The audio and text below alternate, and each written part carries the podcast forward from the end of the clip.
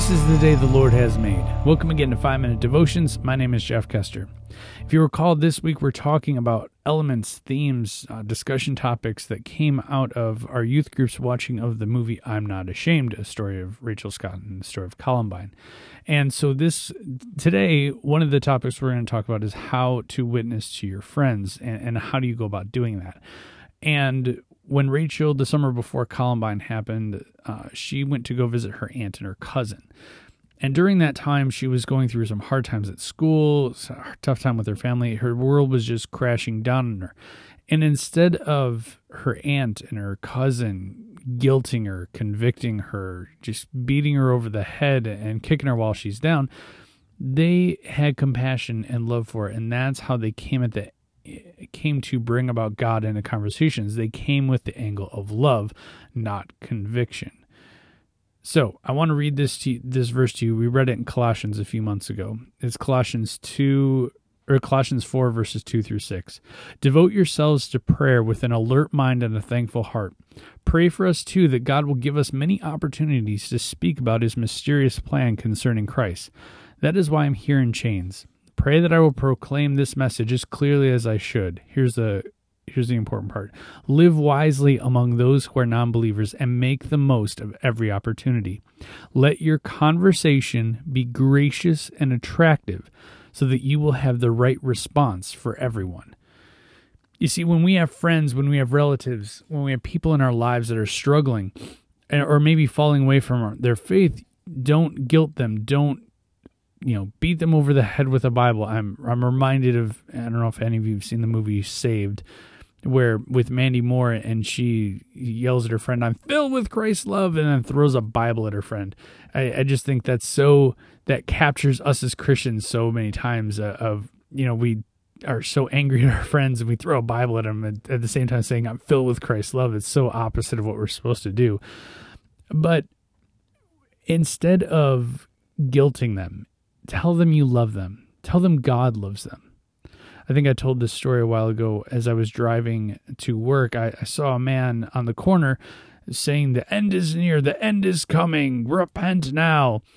And I thought there, there were two thoughts that went through my mind. One was how many people have come to Christ because of him. And the back of my mind, I thought probably not many.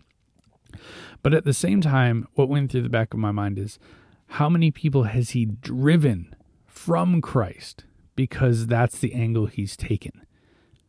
You see, Jesus was all about relational ministry. Jesus had, he would draw crowds, he would draw a lot of people around him. But really, then he went to a smaller group of, of like 50 close people that would always kind of be with him and, and travel with him. Then he had his 12 disciples. Then, even from there, he had Peter, James, and John, his three. So Jesus was all about relational ministry. He was all about getting to know somebody. And that's really how we need to to witness to our friends. I told uh, my youth group this the other day. I said, you know, the past way 20 years ago of doing ministry was, hey, just bring your friends to youth group and and and the youth leader will take care of the rest. Well, you know, that's kind of how we do church too is just bring your friends to church and then the pastor will take care of the rest.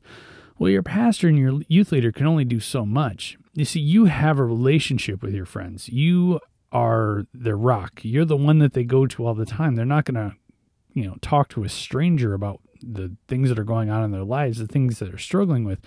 They want to talk to you about those things. So it's not really bring them to church, bring them to youth group, and then magically something will happen it might be a lifelong process. It might take months, it might take years, it might take decades for them to realize God's love. And sometimes that's hard, sometimes that's difficult. But with your persistence and with constant prayer, like Paul was doing, he's asking other people to pray for him in the book of Colossians. He wants to have the right words. And that's really what you should be doing is praying that you get the right words as God opens the doors for you to talk to your friends about Christ. And don't hammer them over the head. Don't guilt trip them. Don't condemn them. Show them Christ's love because that's what God was all about. Jesus came to this earth to show us his love. And that's how we can tell others about Christ is through God's love and grace to us. Let's pray. Heavenly Father, thank you so much for sending your son to show us how to tell others about you. And it's through grace and love.